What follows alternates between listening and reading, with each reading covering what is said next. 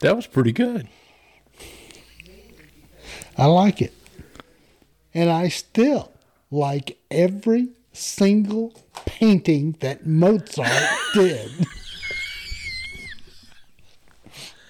Yeah, we're still recording.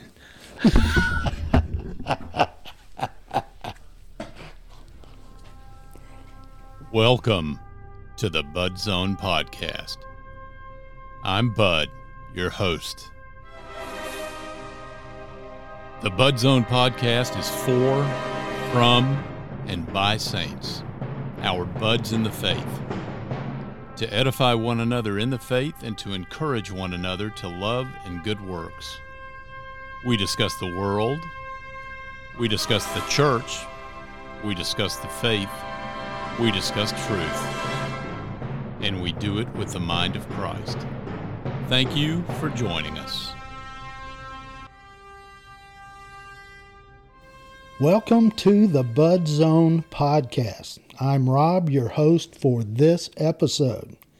Now, I know all of you that follow the Bud Zone are used to hearing an entirely different voice opening the podcast. But today, on the Bud Zone, I have something just a little bit different.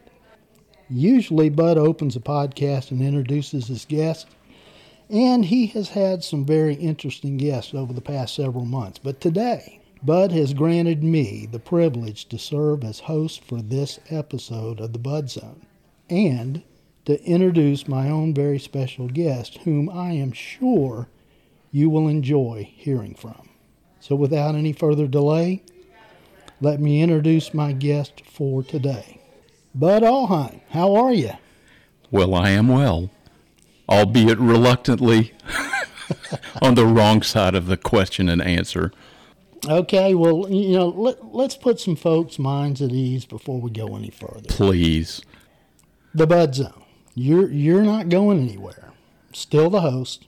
This is just as we say, putting the shoe on the other foot. Mm-hmm. Instead of you facilitating the discussion, I'm going to do that because I thought it might be an interesting thing for your listeners to hear a bit more about and from you than they do when you have a guest on your podcast. Well, I'm not necessarily doing this in protest or in malice, but reluctantly, because you know, Rob, that the focus of what I try to do is on others. I, I'm not. Feigning some false humility here. I, uh, And I understand that. And and that's why in my show notes here that, that are sitting right in front of me right now, it says insert disclaimer here. And so folks, let, let me just tell you this this is not Bud's idea. This is something that I came up with after listening to all the shows and hearing him interview and talk with all of the folks that he's had on the show. I thought it'd be nice to kind of turn the tables just a little bit. So this is not Bud's idea because Bud does not like the limelight. He likes to talk with other people and hear their stories. So I'm not accepting the blame. I'm just taking responsibility. oh, there may be blame. there definitely could be blame, but there's forgiveness. Uh, so yeah, you you kind of twisted my arm into this, and uh, I don't mind. I think it'll be fun. What's surprising is that you know me so well, you'd still want to do it.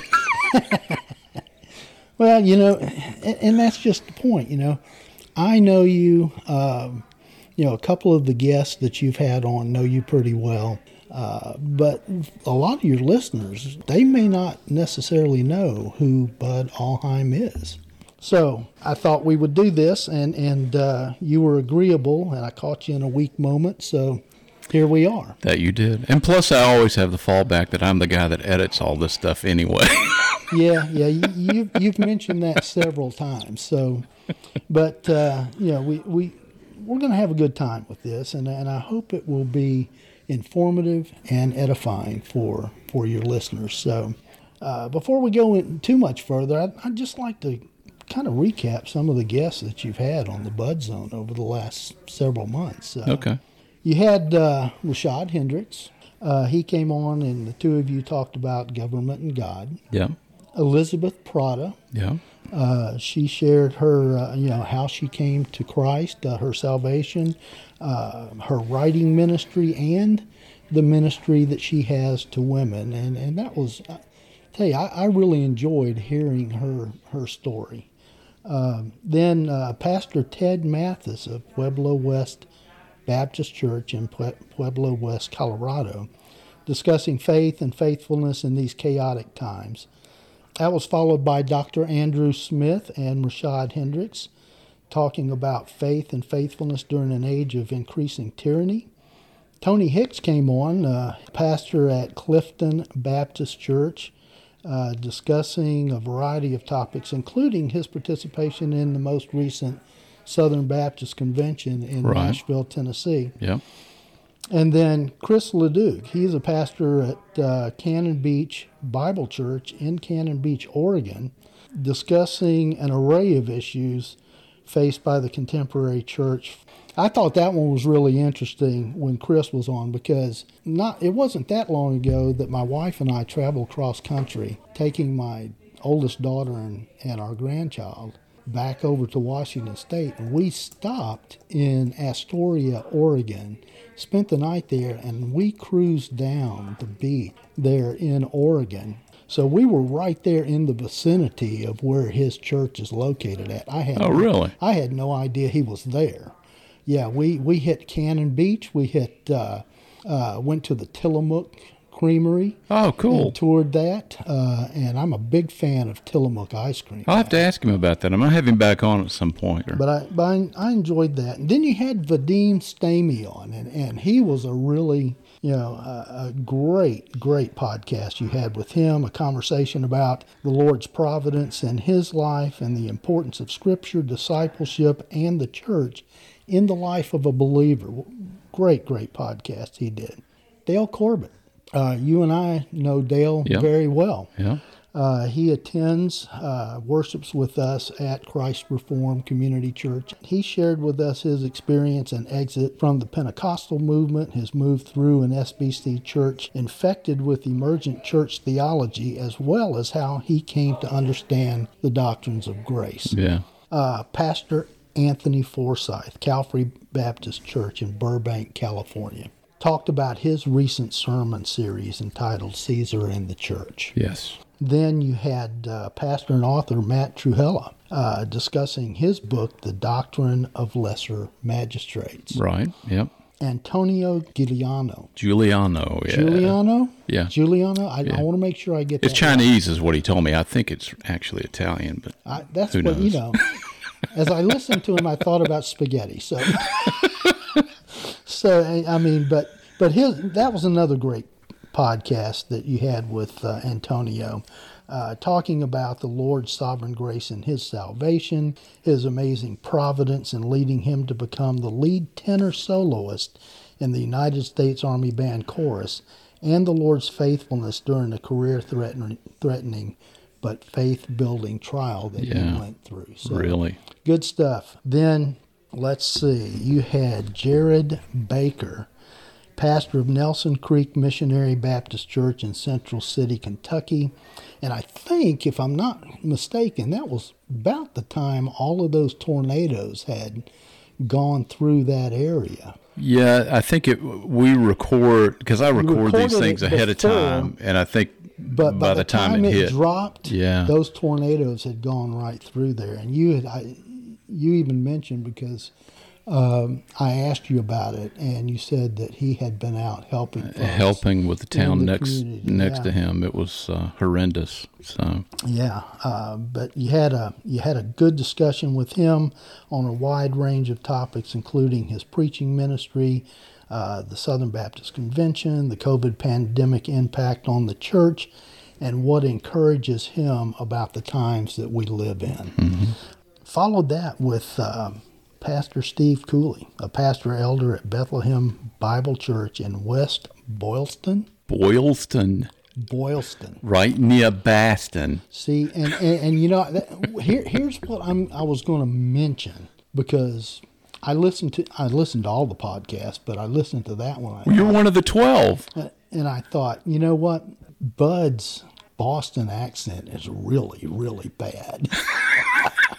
I mean, it was really bad. But, uh, you know, uh, Pastor Steve Cooley is known for his evangelical broadcasting work alongside Pastor Mike Abendroth on No Compromise Radio, where Steve is known as the Tuesday guy and you made him famous on Thursday. Well, I, I don't know about that. I did suggest that it could be a moniker he could pick up. You're now the Thursday guy. Yeah, okay. And then uh, finally, uh, Dr. Andrew Smith, pastor of Christ Reformed Community Church, introducing and discussing the upcoming new podcast, Truth for You. And you were on that as well. Well, well. I, I was present. You, I mean, and you guys, you know, I really enjoyed listening to the dialogue between you and Andrew, and and uh, that f- the first episode of that new podcast dropped this past week. Yes, and absolutely. Let me see. Let me find a phrase. Uh, stellar, mm-hmm. stellar. See, it's just people that are listening. You don't. He's mocking me, and that's okay. Carry on. Okay, okay. What's that? What's that verse in Job that that talks about? Uh, you know, give me a chance to say what I need to say, and then once I'm done, you can go on mocking me. yeah. well, yeah. Eventually, the Lord shut that down. I'm not sure that'll happen today, but. so that's just kind of a wrap up of, of the podcast. That's that pretty good. Thank you. In the last few months. And I love and those guys. They, and Elizabeth, who's not a guy, but just in a generic sense. Yeah. You know, they're just such faithful, faithful folks uh, that the Lord's using. And uh, it it's encouraging to me. I don't know how many other people listening might have been encouraged, but I know these folks and love these folks, and it's encouraging. And you know what? sitting on this side, listening to those podcasts, hearing those folks and their stories and, and their ministries from the standpoint of a follower of the Bud Zone, I'm grateful to you for doing that because otherwise I might know not might not know any of these folks and and uh, be aware of what they're out there doing. Uh, so I appreciate that, and I'm sure some of your other followers appreciate that as well. You know, you know, and each each one of the the episodes that you do, you include links to uh, them on the show notes. Yeah. So people want to know more, they can go and they can click on those links and they can find out. Right. You know what's going on, and uh, so I appreciate that. But you know what? In each of these podcasts, we learn something of each of your guests. Which is the point. but my point is what about the host? So, that said, introduce yourself. Give us a bit of an autobiography of Bud Ahlheim. So, we've got like 15 seconds. I can probably fill that up. Mm-hmm. Um, well, I am about, Lord willing, to s- celebrate my 58th birthday. So I still have to say sir to you. It just keeps working that way. I was born in Macon, Georgia, lived in Georgia for a long time, and uh, went to school in Georgia, went to college uh, in Macon. So I'm a Southern boy. Uh, I'm a husband and a father and I sit on the back row at my church. I can verify that. That's a yeah, it's kind of a carryover from my Baptist days, I guess. And that's it. I, I not a whole lot. I I, I work. I, I was going to say a, a, eight to five job, but it's kind of a eight to whenever I get ready to leave kind of job. So Monday through Friday, that's what I do. Small business that uh, sells construction products to contractors uh, here in the Jacksonville area. I try and be faithful in ministry. The podcast is certainly one of the things that I was encouraged to do by Andrew Rappaport, who kept pestering me to, you need to do a podcast, you need to do a podcast. So I got into it, and I, I'm like, well, what am I going to do? I, I don't have enough knowledge really to go online and start teaching, but I I know all these people that the Lord's brought across my path, and I'd like to hear from them. And so that's kind of how that idea came around. Um, so I do that. Spend a lot of time doing that. Uh, you've been instrumental in helping uh, put together Truth for You, the podcast with Andrew, which I'm really excited about. That preaching needs to get out there.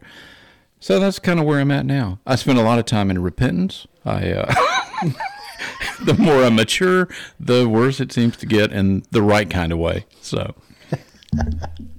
All right. What else? Do you have anything else? Is Well, that sufficient or? Yeah, I, I do have something else here, and and uh, uh, this is something that you don't do with every guest, but you have done with a few. I know that uh, I think the the first time I was on the podcast, uh, you asked me to come on and and we talked about Bible reading plans. And, Oh yes. and, uh, if I remember correctly, and I'm not sure how much of it may have gotten edited out, but you asked me some questions. So I have 10 questions here that we're going to go through and, and just, you know, just give me your response and for for the folks out there in the listening audience. 10 questions. Number 1. Night owl or early riser? oh, early riser. That's biblical, by the way. Early riser. Yeah. Okay. Yeah, I don't call you after like 8 o'clock. No, no, no. Sleep will have oozed across my weary lids by that point, and I'm Yeah. I'm out. Okay. Uh, question two book or movie? Uh, book because in the beginning was the word, not the video. Man, That's pretty sharp, that's, wasn't it? that's good. That's good. Hang on. Every now and then. Let me let me write that down. uh, number three. Since I knew the answer to question number two, approximately how many books do you have in your library at home? Um, you know, there was a similar question asked of John Rockefeller. You know, how much money is enough? And I think he said something like, you know, One just one dollar more. Well, I'm probably that way with my library. I, I'm one book too few. I, I just always need another one. Um, but I, you know, to be able to guess a number, I don't, I don't really know. I love books, but I, what I admire about folks that that maintain their libraries and they have a database, I just don't do that. I don't have enough time to do that. You you've been upstairs where most of them are well that aren't boxed up, but that are on the shelves.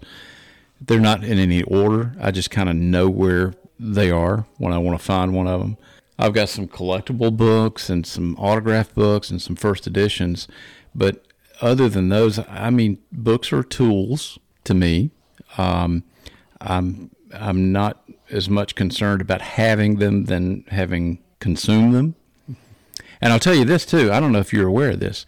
There is this um, virulent debate going on, especially in the reform community, because I've seen some guys that have have commented about this on the matter of dust jackets. Have you seen anything about No, this? no, I haven't. Yeah, so there are some really godly men out there that that I love and respect, but they have no problem maliciously with ill intent defiling the noble integrity of a book by disposing of the dust jacket. Oh my goodness. That's borderline heresy. Heresy. You can't be doing that kind of stuff. So I'm a dust jacket proponent. So when I get a book, I put I uh, tape the dust jacket down. I put my little library indicia seal on the front page.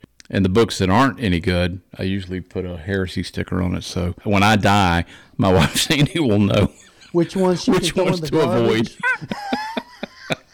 But as far as the number, I don't know. So if we went up there right now and we found your best life now, it would have a sticker on it. Yeah, yeah. Okay. Warning: this is heresy. Yeah, okay. Kind of thing. So, because she needs to know. I mean, she knows that, but you know, some of them I read are are kind of out there, and so See- see, she asked me to do that too. By the way, it was not something I came up with.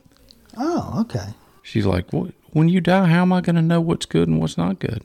I'm like, okay, well, I can kind of fix that. So that's what I did.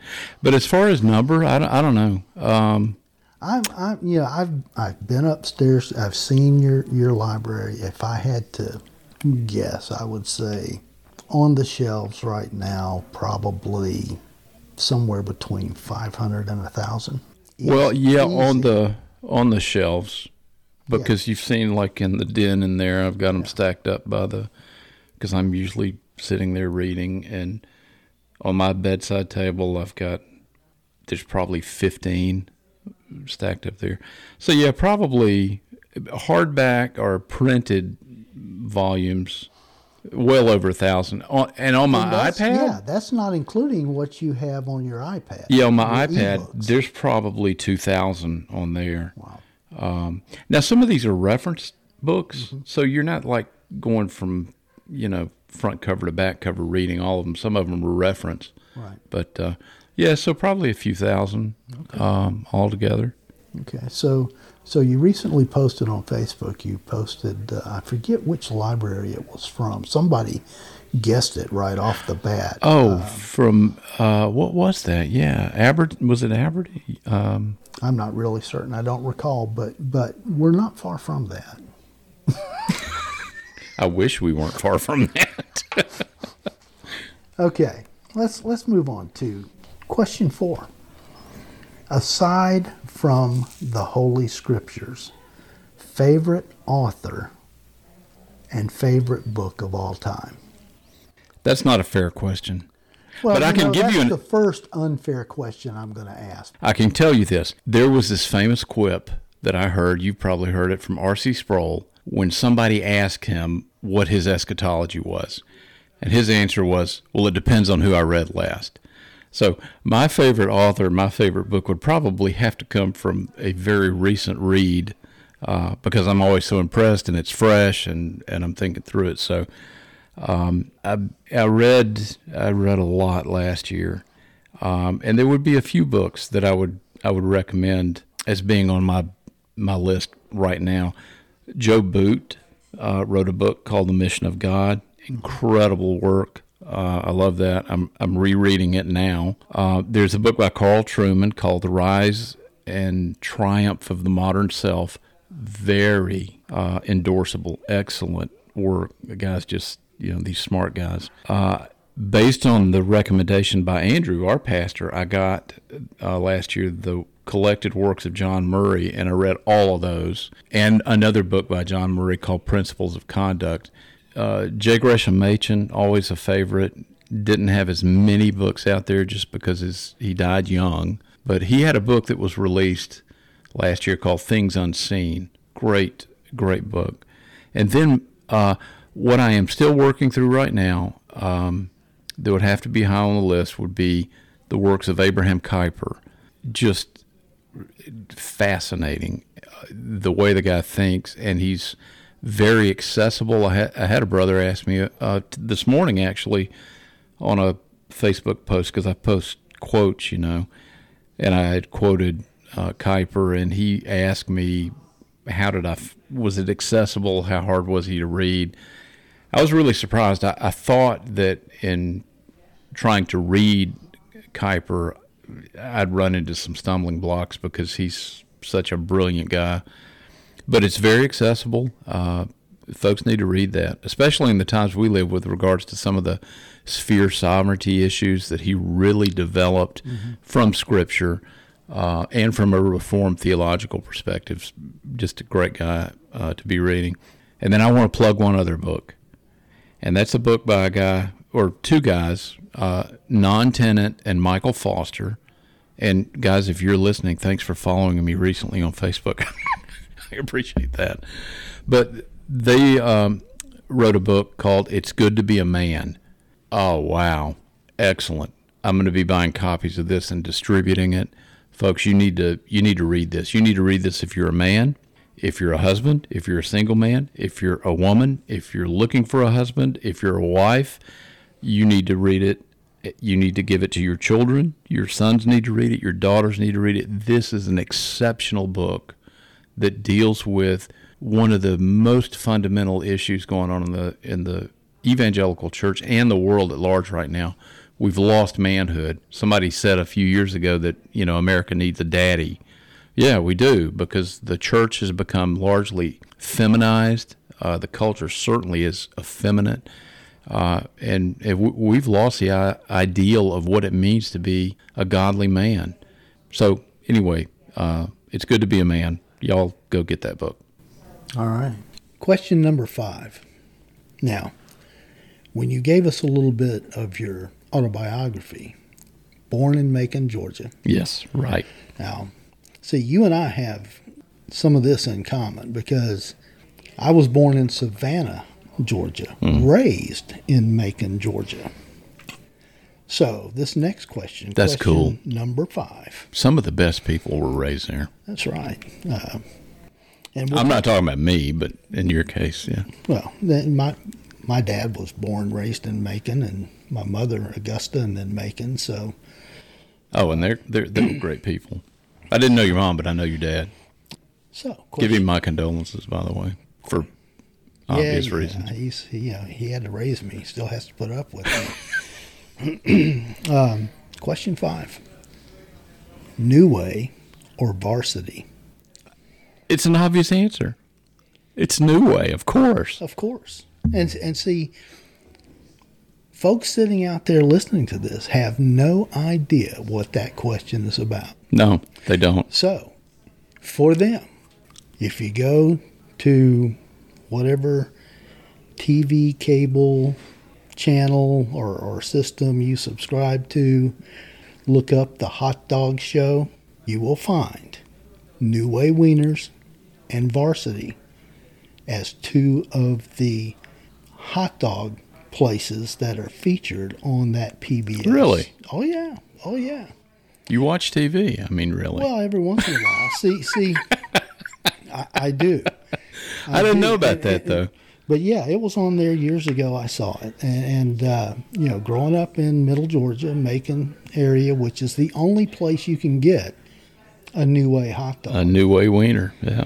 And uh, so, yeah, that's me too. Nu-Way over Varsity, yeah, every single time. Although what was funny is when I was in college, I was in, in college in Macon, and uh, it was, and we kind of did it because it was like a road trip thing. We would you know, a few of us would get together, and sometimes I would drive my Navajo orange hatchback Pinto from Macon, Georgia to Atlanta to go hang out at the varsity and get V dogs, you know. So, but familiarity breeds contempt. So we were in Macon. You can get a new way anytime, but going to going to Atlanta was an expedition. Yeah, and girls might show up. So, well, there you go you know, it's it's living here in the you know Jacksonville, Florida area. It's you know you can't get new ways, so it's a five hour drive if you want to go up to Macon and get a new way. So, and you're close to a copyright infringement because you make well I've, Robway wieners, which are incredibly close. And, and that has been a, a lot of years trying to tweak that Greek chilies hot dog chili sauce. Yeah.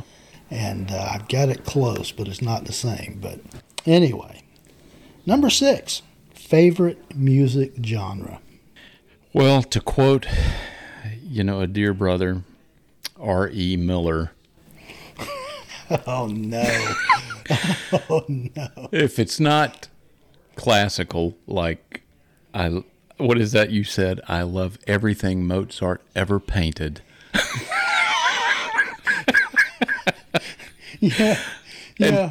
You're gonna. There only one listener or only one person who might listen to this is going to know what you're talking about, and that's our pastor Andrew I know, I know, because he was there when you asked me that question when we were recording. We were, yeah, we were, we were uh, getting ready to record for the promotion I was doing for his his podcast, and we were just sitting there talking and and I don't know, music came up, and and uh, my favorite is classical. And he looked at you or something. I, I think we, we were talking. We were talking about uh, something he had been watching and about music, and you're just sitting over there playing with you know the uh, the electronics and everything, and you looked up and you said, "How do you feel about something like How do you feel about Brahms versus Mozart?" Bach. Yeah, Bach. Was it Bach? Bach, yeah. How do you feel about Bach versus Mozart? Now I said, well, Mozart, and you said, really? I said, yeah, I love everything he ever painted.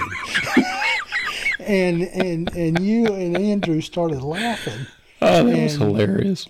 But you know, I really enjoyed that. I said earlier, you know, I really enjoyed that recording with you two guys, just sitting there, fellowshipping and having a good time, and then Oh, that was great. and then talking theology. So, all right, let's move on because there's a lot of other things I need to get to here. I'm But, so uh, excited. Question seven. And this is another one of those unfair questions, okay? I'm just going to warn you right up front. Favorite book in the Bible? Oh, wow. That's really tough because you feel like you're sliding somebody somewhere if you. Yeah, and, and, and there's no unimportant books, or, you know, Yeah. they're, they're all necessary. They're all the canon of Scripture. They're all. They're I all the inspired Word of God. How do you? Uh, you know, I told you it was an unfair question. it is. It's not, you know, but this is. But is there one that sticks out as you as you read through it? I'm going to either have to say um, Proverbs or Romans. Now, see, I was anticipating Romans. The, uh, just the, uh, it's such rich theology you're never going to get to the bottom of. Yeah, So, yeah. I I I like Job, and I like the Book of Ephesians a lot. So so see, you're just pointing out that I've slighted Paul in his other letter, and no, no, you're not. not. okay, Number eight, apart from the Godhead, most admired Bible character. oh well, that would have to be Paul, Okay. and that's kind of like a natural answer. I think most folks would likely give, but yeah, Paul. Number nine, most admired theologian from throughout church history, Not counting Paul. not counting Paul. You know, I'm I'm going to run into these guys at some point in the future, You, you are. You and I don't know if they're going to be able to know that I've dissed them by not including them in an answer. Uh, you will know as you have been known. They're going to know it, and you're going to know they know it. Wonderful. you know, I would I, probably John Calvin. Okay. That's probably who I'd answer. See, I figured you were either going to say Calvin or Spurgeon. well, for So- for for pastor, I'd I'd probably pick Spurgeon for sure. The Prince of Pe- Yeah. Preachers. Yeah, Yeah. Okay. Okay. Number 10. Last question. Uh oh. From recent history, let's say in your lifetime, most admired theologian and or preacher. Well, that's pretty easy. Uh, But actually, it's it's two answers because the theologian would be R.C. Sproul, and and the preacher would be John MacArthur. Okay. Those two guys really were instrumental right. to where I'm at now. Okay. All right. Well, I'm going to let you explain that to Dr. Andrew M. Smith, but I'm sure he'll understand. okay, that's the 10 questions. So, uh, How did I do? Do I get a grade? yeah, you, you passed. I mean, you know, maybe maybe question 10 you might have to you know, be marked down a little bit depending on who's grading the paper. So, but uh, uh, but there is one more question I've got for you here. How did you come to faith in Jesus Christ? Well, the simple answer is sovereign grace. Um, there, there is a little quip, which I think I actually stole from you years ago, um, along the lines of, you know, when when it comes to Judgment Day. Um, you know what I'm going to say. I've I've stolen it. I've used it. I've made it my own. Okay, sue me. But when it comes to Judgment Day and you're standing before the Lord, I tell people, look for me and get in line right behind me. You told me that years ago. Because once the Lord gets done with me, it's going to go a whole lot easier On the guy for you. so it truly is grace. Um, I mean, Paul says that he was an apostle untimely born. And I kind of think, well, he claims to be the chief of sinners. I actually think I'm the chief of sinners untimely born. He got the title because, you know, Providence so orchestrated it. But it was uh, it was all grace, and you know, the, uh, in, in in talking with folks and and sharing a little bit about my testimony, I have no idea when I was saved. What I would say is that I was uh, saved when I was 13 in a little Southern Baptist church outside of Atlanta, and uh, I was baptized there. I was taken under the wing of the pastor. I had a real interest in in reading and studying. Um, I mean, thanks to my mother, actually, she's the one that, instilled the desire to read uh, in me. So I've always been a heavy reader. This pastor that baptized me um, kind of took me under his wing, and he started giving me all kinds of books. I mean, I still have some upstairs, may have some in my collectibles. He really kind of shepherded me. Within a few years, I was probably 16, I think. Uh, I started preaching. I mean, I was preaching for him on like training. It was a Southern Baptist church. We had Wednesday night training union, you know Yeah. and Sunday nights I would I would uh, fill in for him, and sometimes on Sunday mornings I started getting invited to go speak at other churches. So I was very active in the in the ministry. Um, then I went to college, and I, and my intent in college was to to study for the ministry. So I was in religion. I was in religion and philosophy. I didn't really think I was called. I don't remember thinking that at the time, but everybody around me seemed to think, "Oh, well, you're you're called. You you need to be." I remember one little old lady in our church. "Uh, You'll be the next Billy Graham.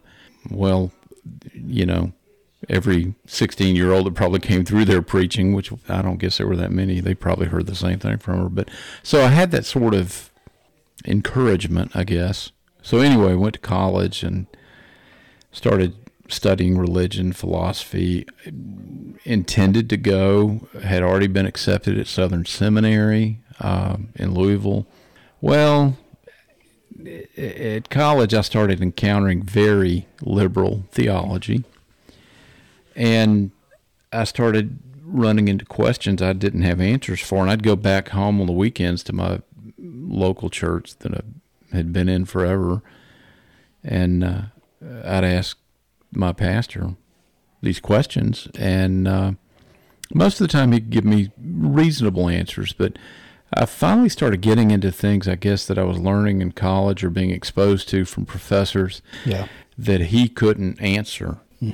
And and finally, it was kind of a point blank conversation I remember having in his office in his study, and it was like you need to stop asking questions. And I was sinful enough and arrogant enough and prideful enough not to like that answer. He, um, you know, he just told me there are questions you're not allowed to ask, and I and in my arrogance, I'm like, well, you know what? I'm not that bright, and if I can think of questions, how come God doesn't give an answer to it? So I rebelled. I walked away from the church, and this is not like overnight. This this took a little bit of time. I was Yeah. you know, I was arrogant and, and sinful, so I, I rebelled. I, I walked away from church. I walked away from God. I fell into all kinds of sin, which justifies my challenge to Paul for chief of sinner. And, uh, you know, I finally got to the point where I was telling people I was an atheist. I mean, that was just where I was. I had never gotten any satisfactory answers to all these things I ran into in college. The church couldn't answer them. My own pastor, who who I knew cared for me, he couldn't answer them, and pretty much rebuked me for even asking at at some point. Um, so I, I kind of rebelled. I thought, you know, well, if there are no answers for these kinds of things, then there must not be a God. It's a myth. Uh, so I kind of told people I was an atheist. I was a humanist. I adopted the idol of reason, human reason. Um, so that's how I lived for my goodness, twenty something years, I guess. And Okay, so now give me the but God. yeah, so the but God was about, and like I said, I, I don't know when I was saved. I, maybe I was saved then, and the Lord, perseverance of the saints, turned me around, let me see some of the depravity I'm capable of. Philippians 1 6. Yeah. Um, so maybe 10 years ago, I guess. And, and it's an interesting story, and I'll tell it because I can edit it out if I don't like it. But still, um, I don't know. I don't know what happened. It, it truly was grace. Um, I didn't have like some Damascus Road thing. Um, I know that my wife, Sandy, who was a believer when we got married, even though I was telling her I'm an atheist, I remember when I asked her to marry me, and she's like, Why would you want to marry me? You know, I'm a Christian. I'm like, Because I like the morals. I, am a moral guy. And so I respect that. you can believe in your God all you want. I'm not, I'm not bothered by that. I think you're wrong, but whatever. Well, she ended up being a huge means of grace to me that the Lord used. But I'm not sure exactly when uh, I was saved. I, I, I finally arrived at a, at a point where I knew my sin, I knew the law of God, I knew Christ's um, grace, that He was the only way, and I picked up the Bible, and I think it was KJV, because that's probably all I had at the time. Picked it up and I started reading, and I hadn't done that in probably two decades. Um, and this was the point I was going to make is, and I know it's taken out of context. This is a verse that I, I, I just remember. It just stuck with me as I read it, and it was um, from Revelation, and it was actually from. I'd have to look. I, I think Revelation three, where he's writing to, yeah, Sardis. Uh, Wake up, strengthen what remains. I haven't found your works complete. Complete. Yeah, okay. Now I know that's written to the church. I know the context is complete, but that's one of those. It's just stuck with me, and I'm like, I knew what I used to be uh, when I was engaged in church, when I was trying to be faithful. I don't know if I was saved back then when I was 13 or 16 or 20, or if it was 10 years ago, but nevertheless, that was one of the instrumental things that just stuck with me, and I I, I prayed on it. I, it nagged my conscience convicted me and, and it really it drove me to repentance. And once the lord granted that repentance I, I, started again on the questions that i had from years ago. And this time i started getting the answers. Um, I, I started reading theology especially puritan reformed theology. The issue of sovereignty really was profound to me and once i sort of as best you can grasp that issue of God's sovereignty, it was very easy. Calvinism was not a big deal to me. Um, I, I, mean, how can you not be? You know, Spurgeon always said Calvinism is just biblical Christianity. Well, that was never a, a real issue for me. It, it made sense. So then I started seeing, you know, sovereignty everywhere.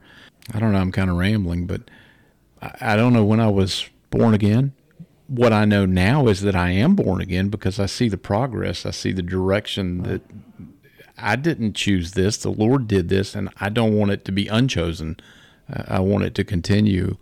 Um, I remember hearing MacArthur years ago say something. I think in one of his Q and A's that disturbed me because I couldn't do it. He he was answering some guy's question, and he says, "Oh, I, I see the hand of God at work every day."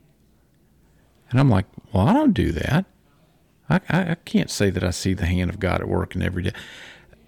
Every day, um, and so that kind of took me to the next step. Well, I understand sovereignty. I sort of have this theological grasp of sovereignty and Calvinism and, and all of that. But when I heard MacArthur say that, I'm like, you know what? The only way that you can arrive at that sort of understanding is really by communion with Christ. Right. Um, well, how am I going to do that? Well, I need to master Scripture, which MacArthur has certainly done that uh, as well as anybody can. I, I won't ever achieve that kind of level. But I started, you know, studying scripture, reading theology, exegesis, um, and it all comes together. And and you and I did the podcast about the the reading system. Right. That was just instrumental. I don't know how I found that. Um, the Horner plan. Providence.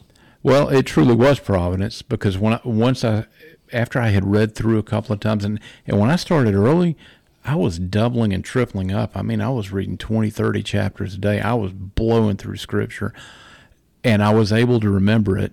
I mean, I'm able to read fast anyway, so um, scripture is a little bit different, but all this stuff started coming together and sanctification started happening.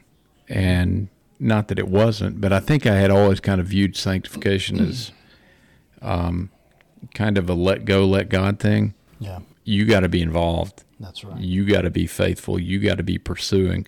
You know, you got to hunger and thirst after righteousness.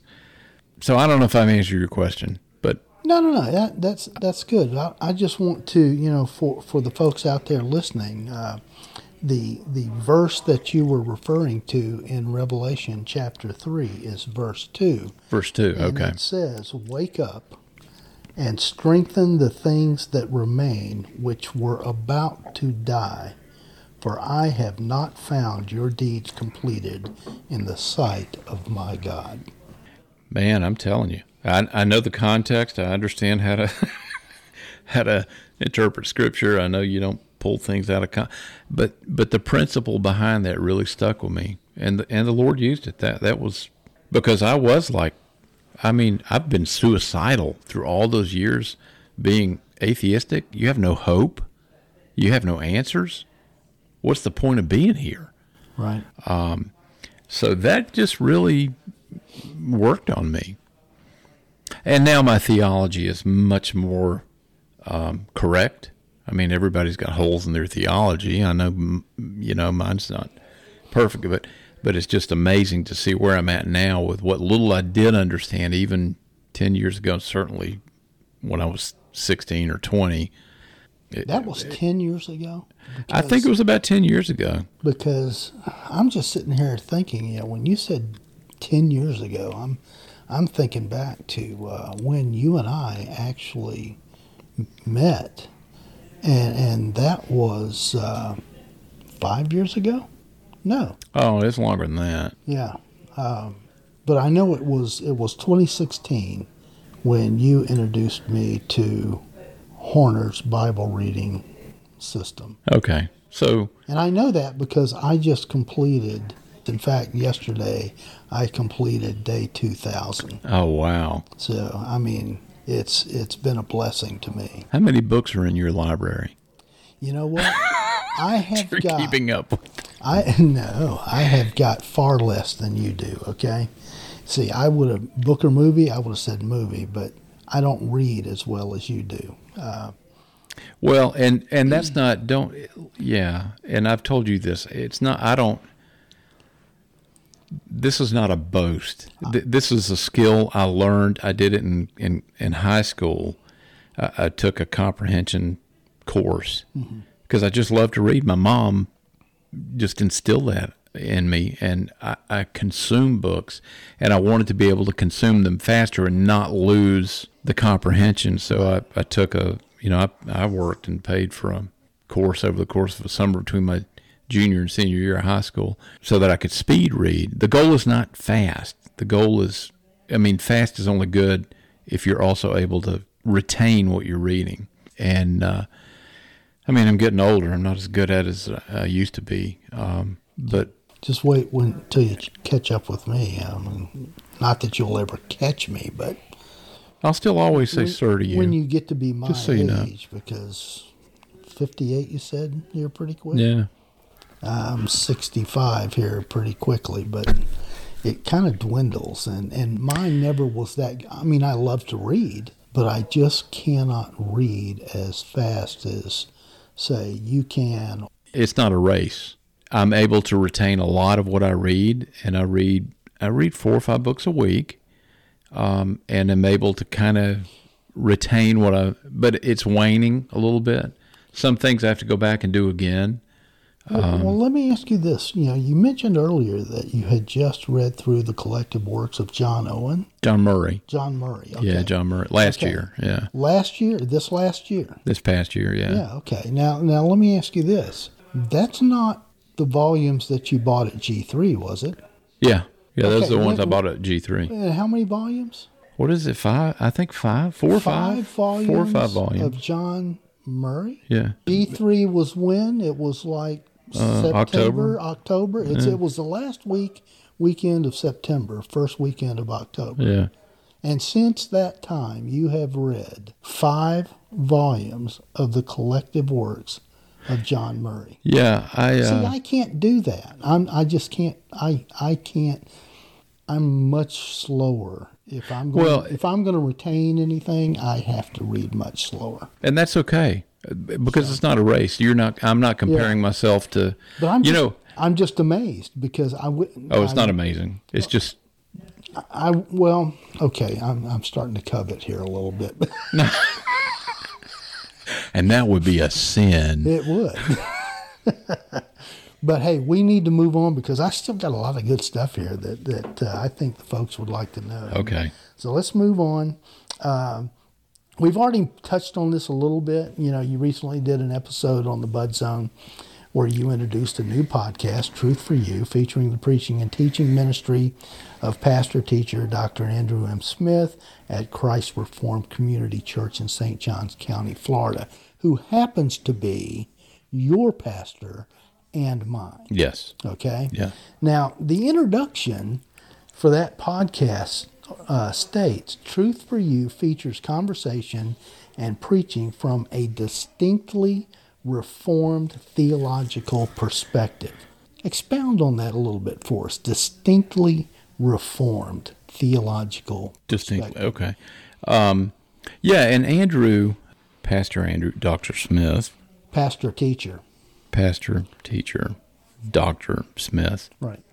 because he might listen. I don't know if he listens to me or not, but Well, he, he might because you told him that we were doing this, and I sent him a message asking him, um, you know, for some input on a possible question later on that, that we're going to get to. That's called Stump Bud. people, this has been a setup. I can just, But I will tell you So- that that I decided not to do that. So oh, I'm game.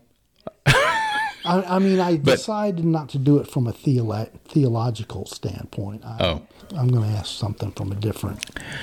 Well, Go ahead. Okay, so the distinctly reformed. Uh, I mean, he really he liked that. I think he, he he wanted to make certain that was kind of pointed out for, for his podcast because there are a lot of people that are they think that they are reformed, and to a certain degree they may be. But what most folks, when they say they're reformed, think that is is like a synonym for Calvinist. Hmm. They they recognize sovereignty and salvation, which is good and right, and and but that's really not reformed. That's a part of it. That's just one small sliver of what it what it really means to be reformed. I mean, if you go to Ligonier and and you read some or, or you buy any of his books, you know Sproul. Sproul's got a great book out on what is reformed theology. Encourage folks to to read that. Sproul attacks it from a couple of different angles. Truly, it is uh, the issue of the holiness of God and also the sovereignty of God. So these two sort of paradigms about God's attributes uh, inform every other doctrine that you learn from Scripture. You're always kind of tying it back to sovereignty. You're always tying it back to holiness. And that's what Reformed theology really does. It is theology that is born out of the Reformation, um, you know, Luther and Calvin and all the other reformers that were recovering not only the gospel, justification by faith, but also the authority of Scripture, um, the solas of the Reformation. All of this comes together and, and sort of under the auspices of the sovereignty of God and, and the holiness of God. I I heard a uh, podcast with Voddie Baucham and Tom Ascol, Sword and Trowel, Right. and Voddie just, I mean, he nailed it. I loved his answer. He, and I don't even remember the question or how it came up, but he said, "Yeah, yeah, man, I'm I'm like the three C's," and by that he meant Calvinistic, covenantal, and confessional. Confessional. Uh, and I'm like, that's it. That's Reformed theology. Um, now, there's a lot of depth with those three C's that Voddie mentioned, but Calvinism is one of them. Confessional is another one, and covenantal, which is you know the the sort of hermeneutical framework that that you handle Scripture through. So that's really it, and that's what that's what our church is about. That's that's what's meant by distinctly reformed. It's not merely we're all Calvinists. Okay, you don't even have to actually be a Calvinist to be in our church. Right. But uh, being reformed is more than just being a Calvinist. And I actually had a question later on that uh, I can just just completely skip now because you answered every bit of that. Uh, oh, check me out. So, uh, I I mean, you know, I, I wanted to to point out, you know, you are a Calvinist, and I don't think any, you know that's going to be a shock to any of your listeners. Uh, you know, you actually introduced me to Calvinism and Reformed theology. Um, but one thing I want you to do, would you give a brief summary of the origin and an explanation of the five points of Calvinism? So, I mean, the, the five points really, the, the summary that everybody kind of has been exposed to is TULIP, Right. um, the acronym. So, uh, total depravity, unconditional election, limited atonement, uh, irresistible grace, and perseverance of the saints. Right.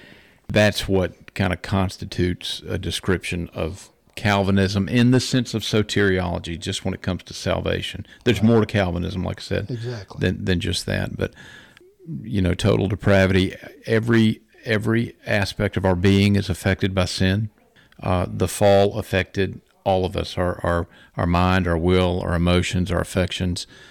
Everything is affected. Doesn't mean that we're as bad as we could possibly be, although I'm number two behind Paul for chief of sinner kind of thing. You're number three. You're behind me. Oh, I forgot that. Yeah, when we line up, right. I know it doesn't work that way. I'm just kidding. I know. So, total depravity, there's there's no part of us that's not impacted by sin. Unconditional election, well, who decides that I'm going to be saved? Well, God does that. How does He do it? By grace. It's purely by grace. From before the foundation of the world, uh, there's nothing in me in me that causes Him to have shown His grace to me. It's completely grace. So His election is based on His own will and, nothing in me, nothing in the creature. So it is unconditional, limited atonement. That's the one that most people kind of get hung up on because it speaks to what did Christ accomplish on the cross. And it sounds like you're limiting the the effectiveness of Christ's atonement by calling it limited atonement. That's not really what it is. What you're really doing is describing for whom did Christ make atonement uh, and he made atonement for all those who would believe. John three sixteen, you know. So he bore the sin of the elect, and and that is the limitations of the atonement. Because if you had unlimited atonement, then technically you could be a universalist. Everybody would go to heaven. Well, we know that's not the case. So everybody kind of limits the atonement. They a lot of folks just don't think about it, but in any case, limited atonement. Um, you know, Christ bore the sin for all those who would believe, who were chosen from before the foundation of the world to believe. Irresistible grace. This is the work of the Holy Spirit who changes your. Christ says, No one comes unto me unless the Father draws him. Well, that's the work of the Spirit drawing you to Christ. He's changing your will, He's changing your desires, He's, he's opening your eyes. Um, you, you're moving from darkness to light. This is the work of the Spirit. It, it is that grace, and, and we can't resist it. We're not dragged kicking and screaming into the kingdom of God. Once our eyes are opened, we want that. There's nothing else you want other than that. So, in that sense, it's irresistible. And then perseverance of the saints really is that, you know, you're secure. You're secure in Christ. You're secure in the Father's hands. So, TULIP is the acronym that is applied to that. Okay. Well, thank you for that. And and you know, you've already talked a little bit or, or touched on the subject of the sovereignty of God and salvation. Uh, if you would, just uh, briefly touch on the five solas. Okay. So, sola scriptura, uh, which really is that the Bible is our our final authority, our highest authority. Sola gratia, grace alone. We're saved by the grace of God alone. Uh, sola fide, faith alone, and then solus Christus in Christ alone. So it's by grace alone, through faith alone, in Christ alone. Right. That's the kind of encapsulated, reformed summary of what salvation looks like. Um, and then soli Deo Gloria for the glory of God alone All for the glory of God. everything, everything. I always summarize, and when I talk with people, that you know, there's there's three big things that are going on in the world. One, everything is happening for the glory of God. The blessings that we see, and even the wrath that we see from God, all of this is for His glory. Mm-hmm. That's the first thing. The second thing is the exaltation of His Son. Christ is always being exalted, and the third thing is is for the blessing of His elect all things work together for good for those that are in Christ. These are fundamental, never going to change realities. Mm-hmm. So, and the solas, you know, the solas come out of the Reformation. That's just sort of the cold truth that that we've learned from the work of the Spirit in orchestrating the Reformation. You know, you and I have had uh, some conversations in the past with regard to the opposition to Calvinism in the evangelical church. What are some of the misconceptions or misunderstandings relative to Calvinism and Reformed theology that drive such opposition? I think probably the most common, the most common attack uh, is going to be that if you're a Calvinist, you're not evangelistic. And yet, the man known as the father of modern missions was a Calvinist. Yeah, yeah.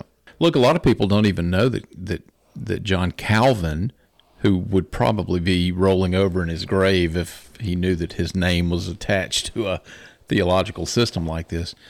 Um, the the Genevan Church was sending out missionaries. There was a mission to I think Brazil, South America, from Geneva in the 16th century to go to the indigenous tribes there and proclaim the gospel. So I mean, he his church they supported missions. So, but there is that kind of uh, assumption that Calvinists, because we believe in sovereignty so sternly, which we do, that you don't need to evangelize. You don't Right. need to share the gospel. Predestination, election, you know, before the foundation Yeah. of the world. So why evangelize? You know, that's a hyper Calvinist type. Well, that and that's the thing, and there, and there are a lot of people who would be in the Arminian and even what I consider hyper Arminian, but who are in an Arminian sort of mindset. When they hear Calvinism, they immediately leap to a hyper Calvinism, Exactly. which is where you don't do anything. But the the true, genuine Calvinist who understands sovereignty also understands that God does everything he does in this world through means. There are always means, and we've been given a command to make disciples. That's right. Um, so, are we going to be obedient to that? Yeah, because the pressure is off of me. If I share the gospel with somebody across the gas pump at the at the convenience store, I don't have to try and persuade them to repeat a prayer. I just have to put the truth out there because once I put the gospel out there, the Holy Spirit is responsible. Some plant, some water. Yeah. God gives the increase. Um, so the the pressure to evangelize is really taken off of me by being a Calvinist, and it frees me to do it more liberally because I'm not the instrument of their salvation. They're not the instrument of their salvation. The Lord is the instrument. Salvation is of the Lord. I, I think that's probably one of the the most common reactions to Calvinism, and and and honestly, it's a result of ignorance. Um, and and I don't mean that in a in an accusing way, but most of these people that that take that position, they haven't bothered to learn actually what it is. right. Uh, and the funny thing is that most of the people that you deal with, if you're talking to an Arminian, they're all going to immediately say, "Of course, God's sovereign." Oh, but wait a minute, not with your salvation, right? You got to choose. Right. How'd you do that? But then ask the question, oh, wait a minute, is there anybody in your family that's not saved that you're praying for? And all of them will tell you yes. I mean, we've sat in Sunday school classes that were largely Arminian, and we're praying for the salvation of people. Well, why are we doing that? Well, you're doing that because inherently you know that God is sovereign over salvation. And unless He acts, unless He gives grace, unless He opens ears and eyes, they're not going to be saved. God has to act. So, anyway, You know, you have you have the those that jump right to hyper Calvinism, but you also have those that look around today and they see the new or neo Calvinism yeah, that you know the young, the restless, the reformed, and that's the flip side of that coin. You know, they're either looking, you know, when they when they think Calvinism, they're thinking hyper Calvinists or new Calvinists, yeah, you're right. and and I think that's you know.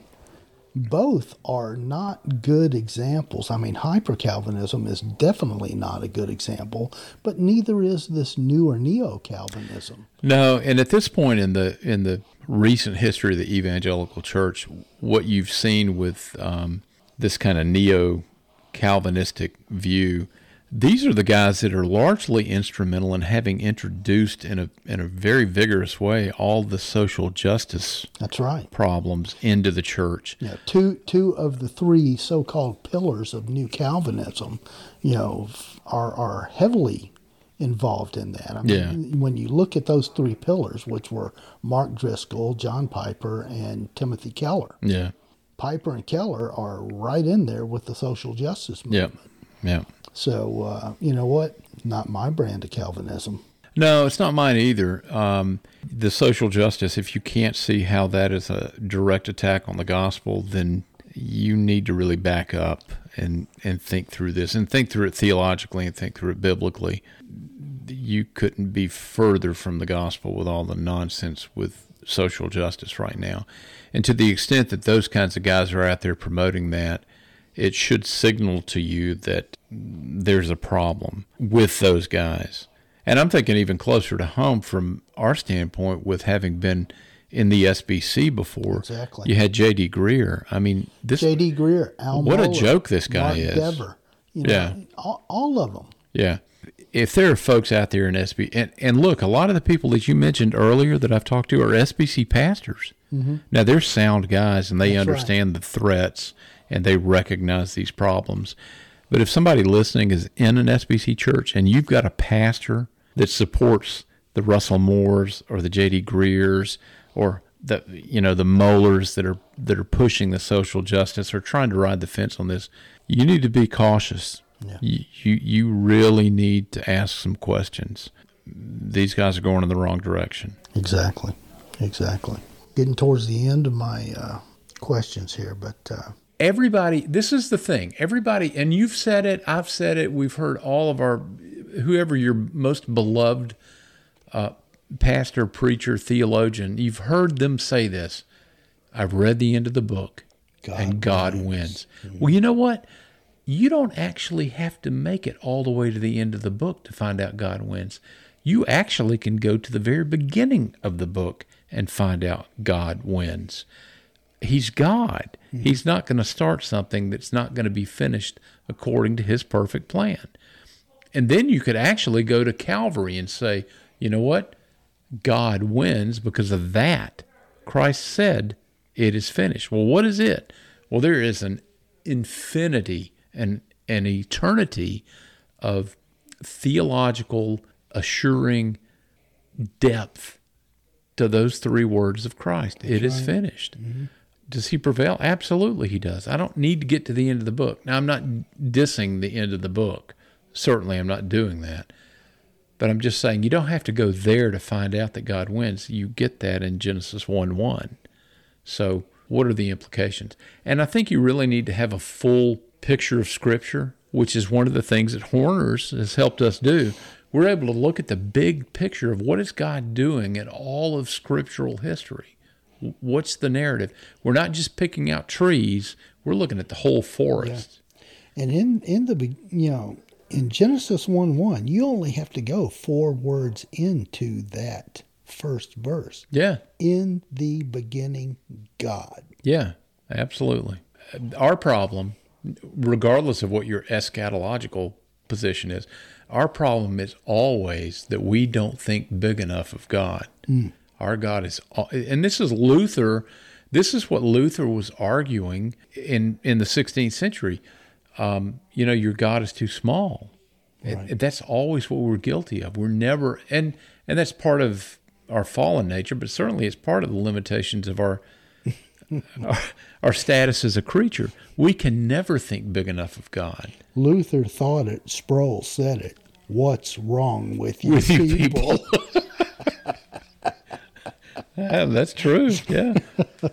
God's not going to fail. He hasn't failed. No, We're not in the midst of plan B. This is plan A, There and it's working was. out perfectly. there never was a plan B. Yeah. So, This is a question that I often hear you ask your guests. What encourages you about the church today? honestly, it kind of goes back to what I had heard MacArthur say years ago. I can see the hand of the of the Lord at work. Um, right now, even though, and I've I've talked to other pastors. No, I'm not a pastor, but I've talked to pastors who don't seem to make this connection. Um, but the Lord is at work right now in the culture in judgment. I don't think anybody can really deny that. We're we're in the midst of a Romans one kind of situation. Yeah. But that's not new. The Lord has been doing this over and over and over again. This is Ecclesiastes. There's nothing new under the sun. The Lord has always been doing that. Right. But what I think is new for our circumstance is that He's actively judging the church. The reason that we're seeing what's going on in culture is because of what we have not seen going on in the church. We haven't seen the church proclaiming the law of God, um, calling men to repent and believe. We're kind of at the, the tail end of a church growth movement that's all been focused on you, self. Um, it's not been focused on Christ. It's it's compromised the gospel. It's it's diminished or disregarded doctrine and and I think the SBC is right now the most vivid example of that. It is clearly under judgment. That's not to say there aren't faithful SBC churches out there. And I've talked to some of the pastors that are faithful and are sound. And as far as the SBC proper, um, it's an example of what apostasy looks like. And if you don't recognize that, then you're not looking through biblical lenses.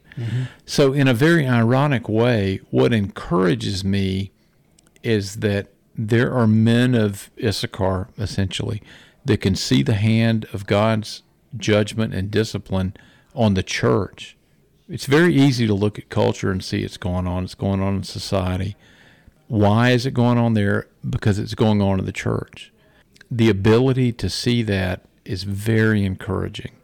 Because what does that mean? Well, I mean, Hebrews tells us he disciplines us as sons. Now, what is the Lord doing right now with his church? Well, he is disciplining his church. What that's going to produce is, I don't know, a shaking up. He's going to be kicking out some of the tares, some of the some of the goats. He's going to push them out. Mm-hmm.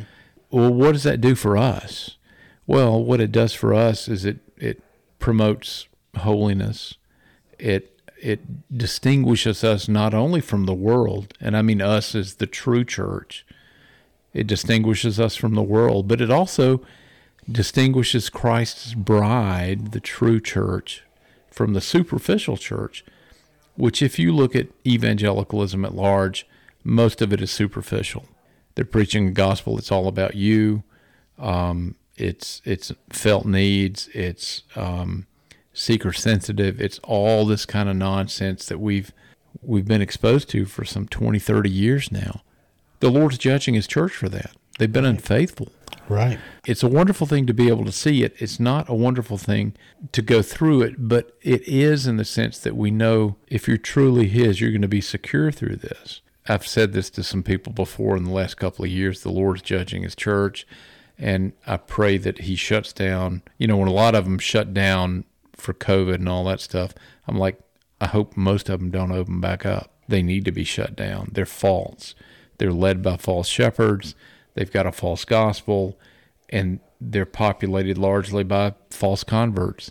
It was funny because I posted something today. I think it was Thomas Manton that, um, the, and I don't remember the quote exactly. Uh, essentially, is that the uh, the false sheep are never bothered by the false shepherd. He's he's not a threat to them. That's right.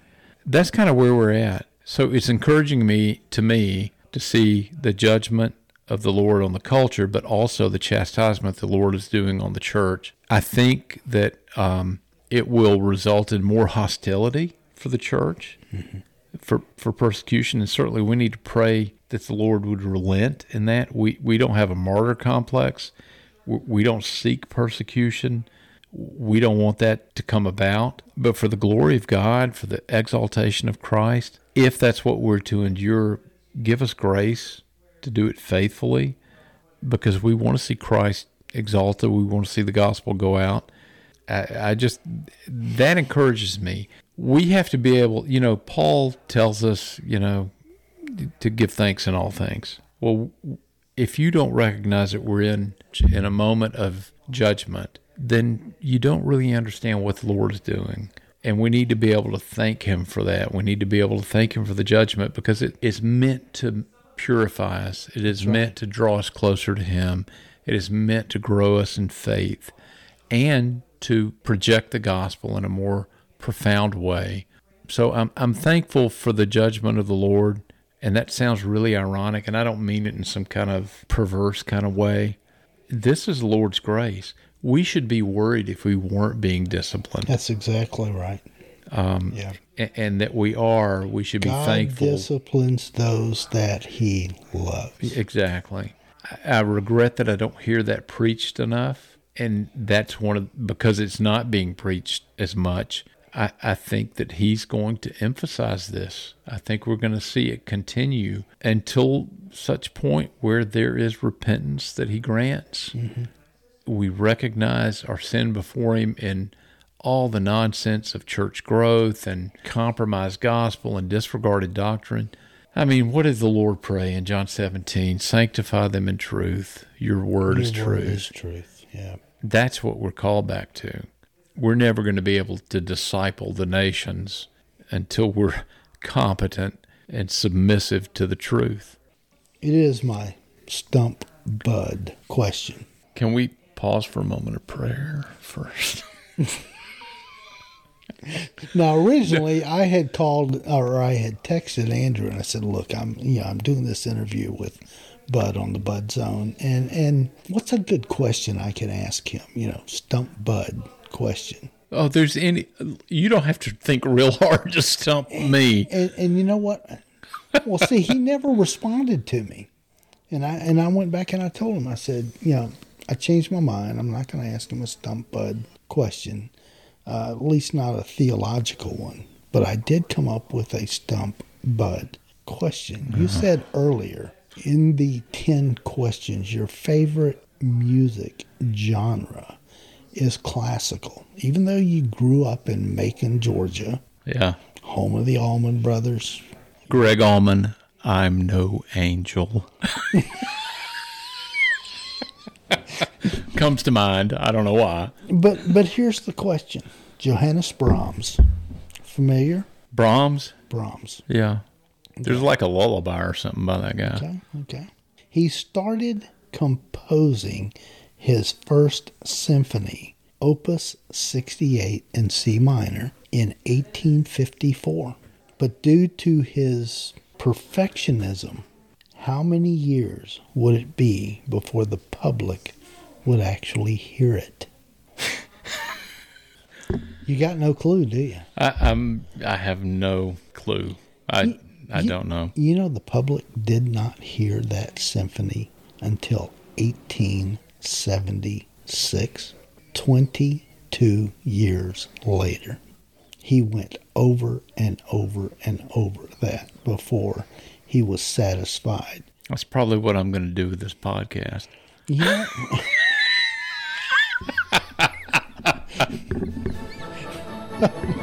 and that concludes this episode of the Bud Zone. The Bud Zone podcast is a member of the Christian podcast community where you can find scores of biblically sound podcasts for your edification and encouragement. Go to ChristianPodcastCommunity.org to discover more. You are now leaving the Bud Zone. Thank you for listening. God bless you. And just a reminder no doctrines have been harmed during the recording of this show.